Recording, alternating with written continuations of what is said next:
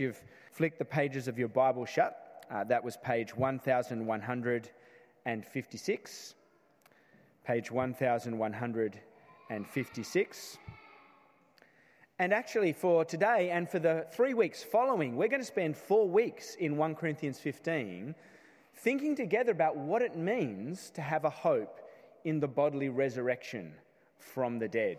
Uh, and today, we really settle in to what Paul has to say about Jesus' resurrection, the resurrection that shapes our own hope of resurrected bodies. Well, I wonder if you're familiar with the phrase to be dead and buried. To be dead and buried. Uh, it's just a, a common turn of phrase that I realized this week probably has its origins in the Apostles' Creed that we'll recite together after today's sermon. Uh, it's a phrase that gets used from everything as a kind of a lame title for 1980s zombies movies through to just expressing this idea that something is really, really dead, that it's done for, that there's no hope of it coming back and returning. To be dead and buried.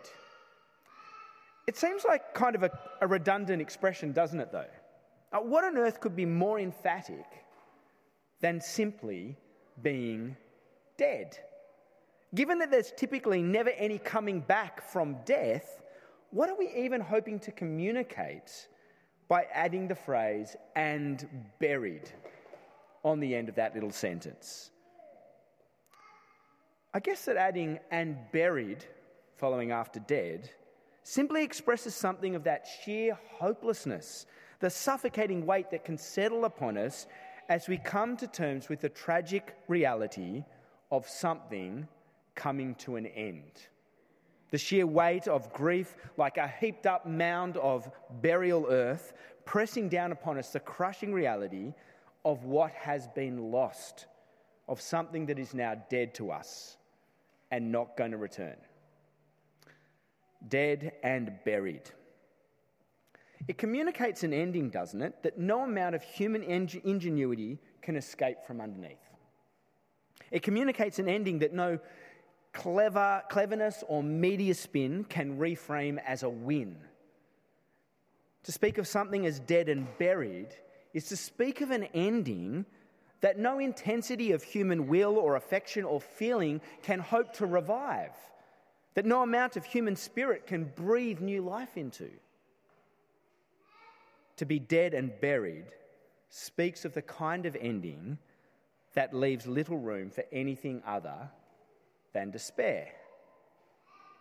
And that is precisely where Easter Day begins, with Jesus dead and buried. Uh, have a look with me at the opening verses of our passage, chapter 15. I'll read from verses 1 into the start of verse 3. Paul writes to the church in Corinth Now, brothers and sisters, I want to remind you of the gospel, of the good news that I preached to you, which you received and on which you have taken your stand. By this gospel you are saved, if you hold firmly to the word I preached to you. Otherwise, you've believed in vain. For what I received, I passed on to you as of first importance that Christ died for our sins according to the Scriptures, that he was buried. The unwelcome reality of death has never been something that the Christian faith has politely tiptoed around and been awkward or anxious about mentioning or addressing directly. Jesus' emphatic deadness was a historical fact of first importance for the Christian faith. That Jesus was truly both dead and buried is a critical foundation for what Christians believe. As we were reminded on last Friday, on Good Friday, God's very forgiveness of our sins, of our failings, depends upon the historicity of Jesus having genuinely died. Uh, later this evening, in fact, today, two of our brothers and a sister are going to be baptized And as they are baptized, they will be buried underwater, so to speak, like a, a, visual sermon almost of Jesus' willingness to die their literal death for them in their place when he died on the cross. Christ died and was buried so that ultimately they might not have to. And the same is true for all of us who trust in the Lord Jesus. But not only does Paul testify to Jesus as being dead and buried, he also proclaims Jesus as having been both raised and seen. From its very earliest days, Christianity insisted that it was a historical faith, an eyewitness faith, not a mystical or a blind faith. Have a look with me at the verses that follow. We'll, we'll glance again at verse 3, uh, and I'll continue on from verse 3.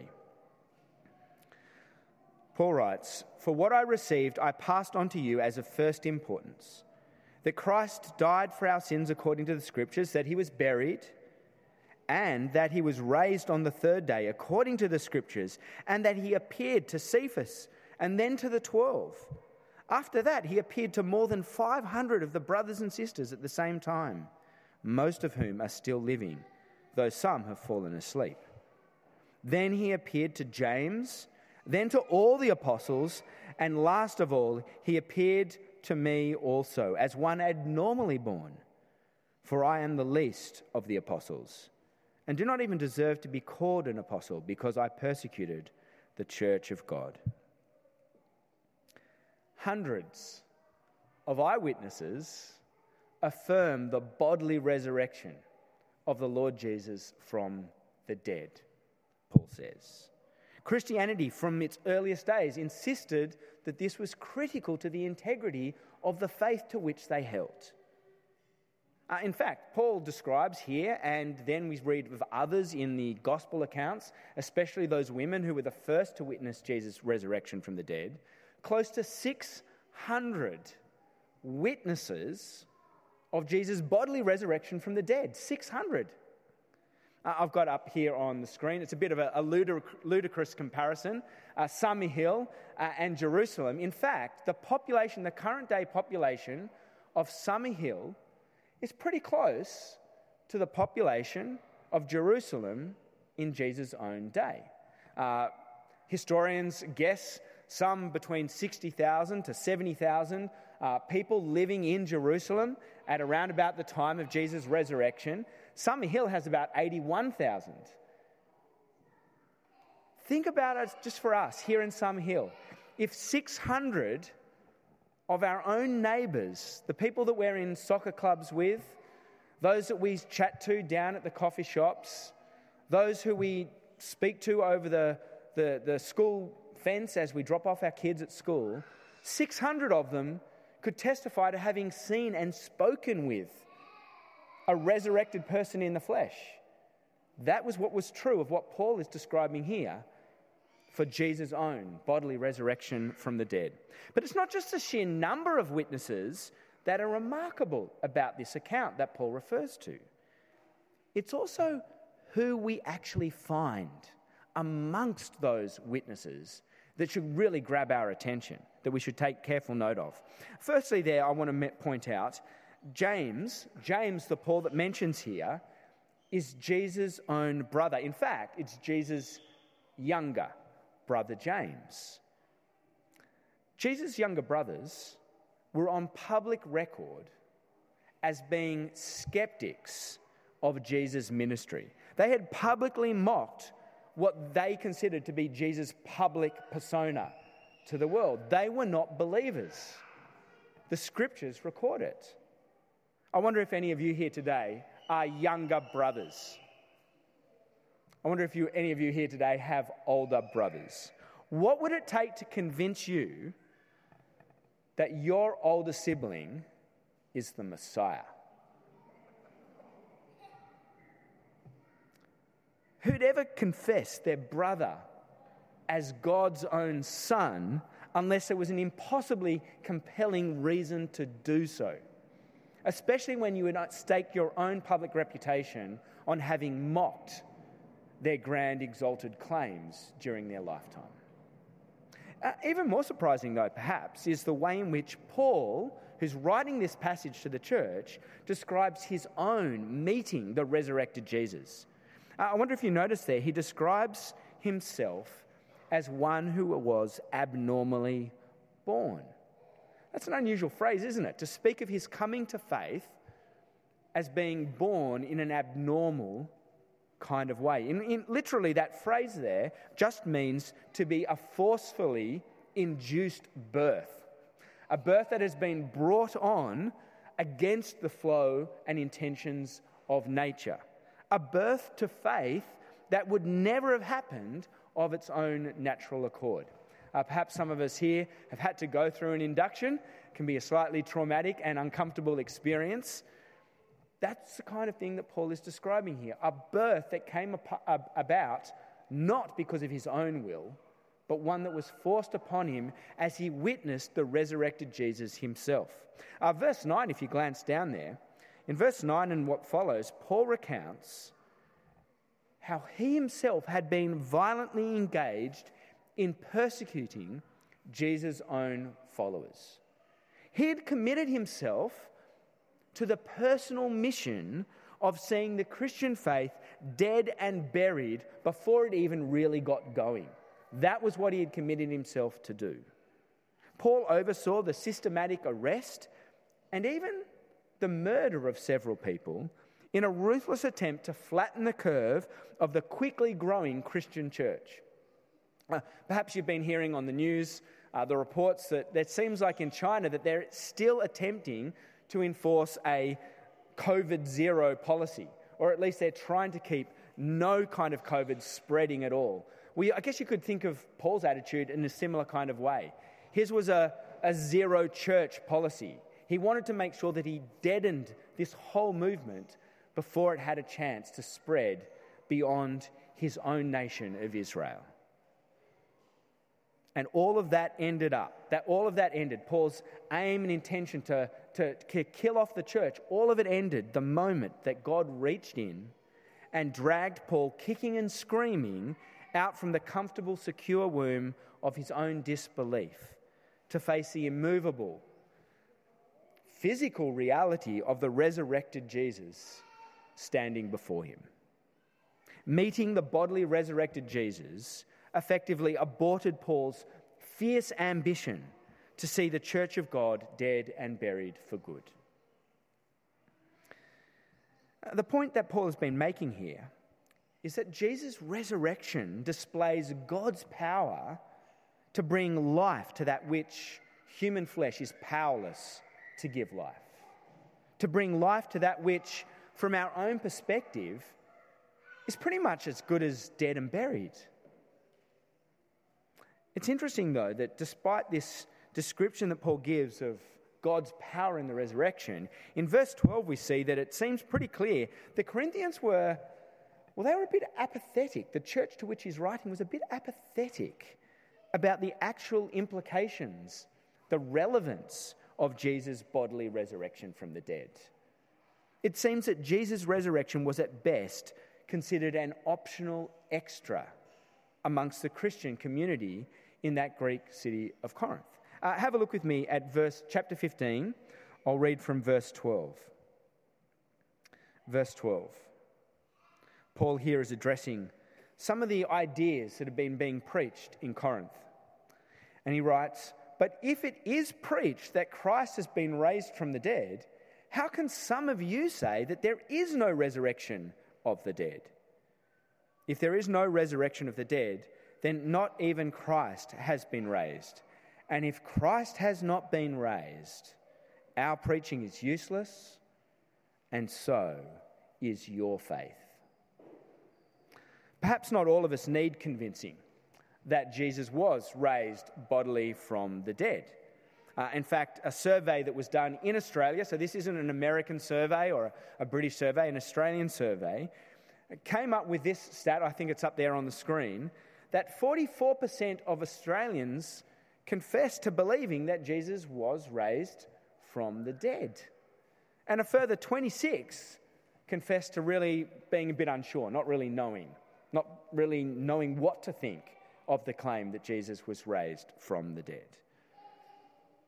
It's perhaps not as unusual to believe in Jesus' resurrection from the dead as some of us might think. But perhaps even those of us who genuinely are convinced of Jesus' own bodily resurrection from the dead find ourselves not all that moved by the reality of his resurrection.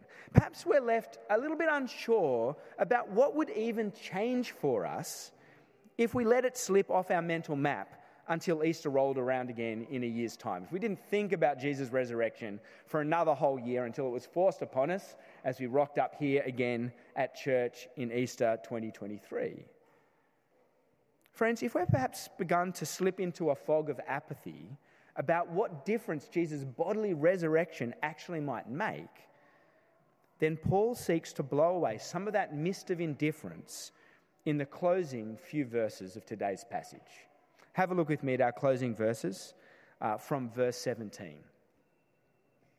Verse 17. Paul writes, And if Christ has not been raised, your faith is futile, you are still in your sins. Then those who have fallen asleep in Christ are lost. If only for this life we have hope in Christ we are of all people most to be pitied. Friends, if we fail to consistently embrace the reality of Jesus' resurrection from the dead, it will ultimately have three consequences. It will bury our confidence as we stand before God, it will breed despair in the face of the death of our loved ones, and it will turn our glorious hope into what is really going to be just a pitiful and vain, vague optimism. Let's have a reflection on, on those few observations as we finish off our time together this morning. First of all, if Christ has not been raised from the dead, Paul says, we are still in our sins. Our faith in God, our trust in God's goodness is vain and futile. While Jesus died to settle our debt of sin to God, it's his bodily resurrection from the dead that gives us confidence that God actually accepted his sacrifice on our behalf. Uh, I wonder if um, you know, there's ever a time in the future when you find yourself on a trip to Kmart together with me. You might find me a little bit more jittery than I normally tend to be in demeanour. And that's probably because with a disturbing degree of regularity, whenever I visit a store like Kmart or Big W, I am almost always routinely pulled over as I'm leaving the store to, be checked for shoplifting goods. I don't know if it means that I'm looking particularly shady or shifty, if I just have a general air of suspicion about me. Maybe it's just happened so many times that I've just got this general anxiety and nervousness that they can notice my twitching and they suspect there must be something going on with me. But I get pulled over every single time. And I still experience this instinctive anxiety that I'm about to get pulled over, stopped, and checked. And so I've developed this nervous tick of just instinctively, as I'm walking towards the checkout or the exit, of just patting my, my pocket to see that I've got a receipt in my pocket for anything that I have on me. I'm anxious that without the receipt, I'm going to find myself exposed and with no good answer for myself. A receipt is a concrete reminder that our debts, what we owe, has already been paid. That there can be no accusation leveled against us no further payment demanded from us. It's a concrete sign of confidence. And, friends, that's what Jesus' resurrection from the dead is for us. It's a receipt, it's a sign of confidence that Jesus has accepted his payment on our behalf, that we might rest at ease. No need to pat our pocket for any kind of good deeds or past actions to justify ourselves when we come before God. It is Jesus' resurrection from the dead that grounds our confidence and assures us that God has gladly cancelled the debt that once had stood against us. Secondly, if we fail to consistently embrace Jesus' bodily resurrection from the dead, we'll be more vulnerable to despair. Despair for those precious brothers and sisters who have been lost to us in death. Uh, in a sense, this whole COVID 19 thing has been an unwelcome but potent reminder, hasn't it, of just how dependent we human beings are upon the need for physical proximity to others, to actually be physically in one another's presence. There's actually no real substitute for being in another's bodily presence, is there? Perhaps you've noticed that as you've had to try and make do with Zoom or with other, some, other, some other form of communication over past years. To be simply destined for some vague, disembodied, spiritual afterlife existence, some vague spiritual life of eternity, would be about as inviting as being having to log into a, an eternal Zoom meeting. Perhaps having some disembodied communication with one another, but not in each other's physical presence. Friends, we are physical creatures. You know what it is to be in the presence of another that you love, to know what they sound like, what they feel like, what they smell like, how they speak. Even just to be aware of what their presence is like beside us. Friends, there is no concrete hope disembodied from who God has made us as his creatures. Without the bodily resurrection of the dead, those fellow believers who have died are lost to us for good. Rather than being separated from us by only a momentary and temporary sleep, they would have been extinguished forever, never to be sensed or known or been with again. But Jesus' resurrection from the dead opens up for us the possibility that we'll once again enjoy each other's genuine bodily presence. And in the following weeks, next three Sundays, we're going to reflect on what it looks like to actually hope for the resurrected body. What kind of resurrected body it is that we have placed our hope and our confidence in. It's not enough for someone simply to live on in our memory. That is not enough to sustain Christian hope. The resurrection guarantees that even the isolating threat of a pandemic or a plague or having passed away into death need not distance us from one another forever. And then finally, if we fail to genuinely embrace Jesus' bodily resurrection from the dead, it will likely dissolve our weighty Christian hope into little more than a vain and pitiful sort of generalized optimism.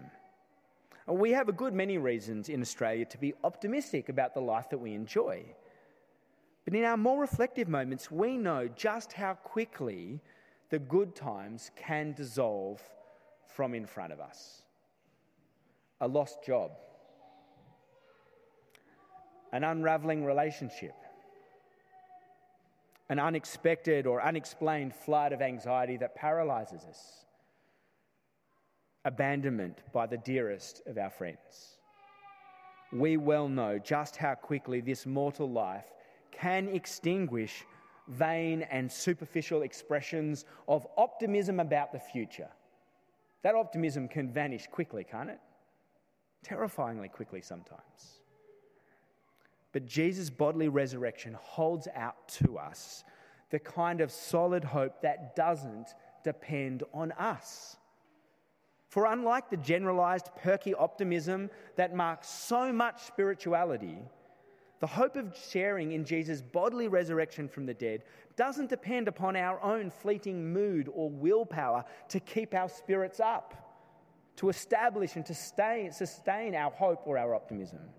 Jesus' resurrection embodies the kind of hope that doesn't require us to minimize our present pains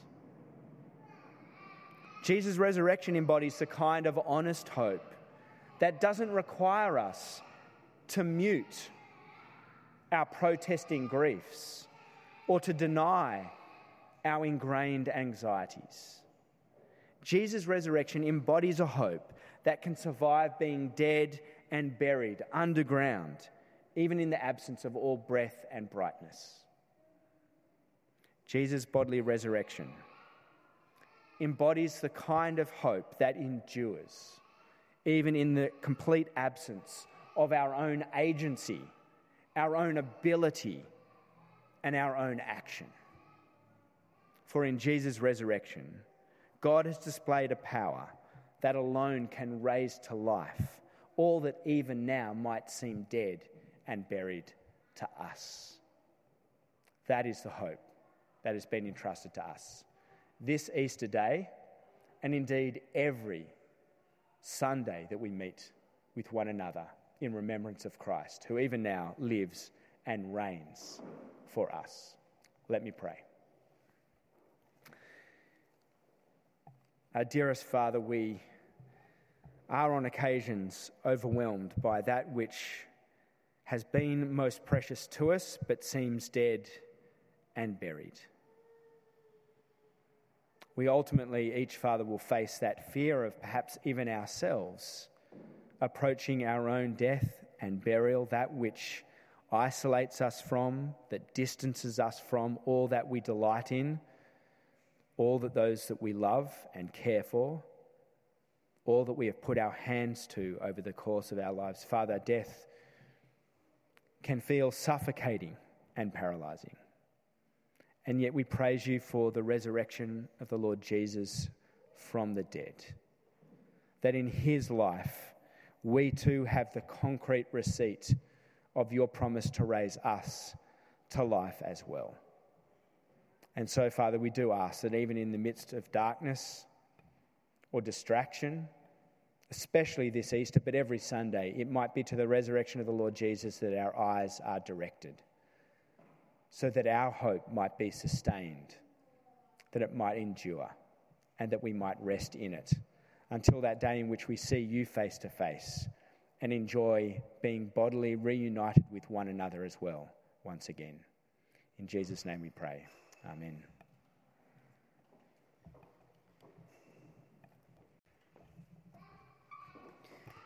Uh, we've heard God uh, address us in His Word this morning. We've, we've read of how Christ has won this victory uh, through.